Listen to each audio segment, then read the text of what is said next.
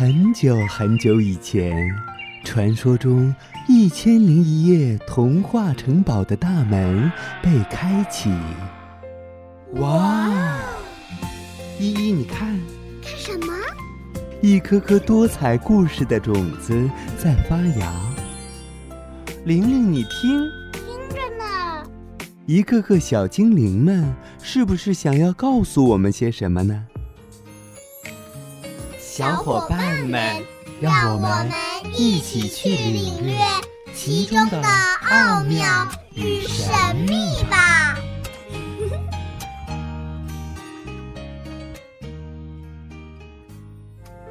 大家好，我是本期的小主播陈凯丽。今天我给大家带来的故事是：留得青山在，不怕没柴烧。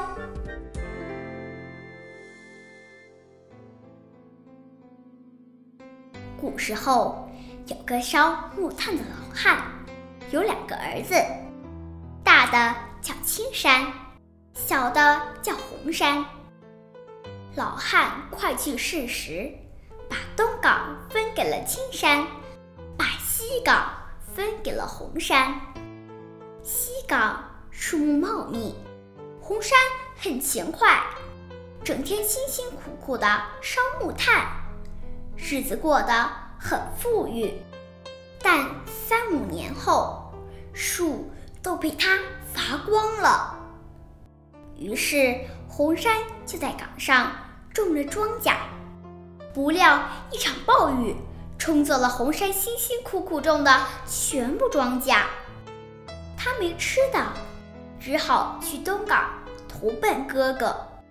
东岗原来树木稀少。但青山很会规划，他先把不成材的树木伐了烧炭，然后种上新苗。他在岗下开荒种田，养牛喂马。前几年生活很贫困，但三五年后，岗上树苗长大，岗下庄稼连片，牛羊成群。下暴雨的时候，东港因为有树木防御，所以庄稼一点也没受到损害。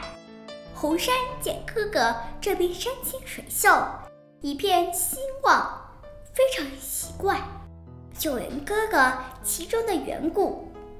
哥哥语重心长地告诉他，说：“你吃山不养山，终究会山穷水尽。”先养山，后吃山，才会山清水秀啊！后来人们都称赞青山说：“留得青山在，不怕没柴烧。”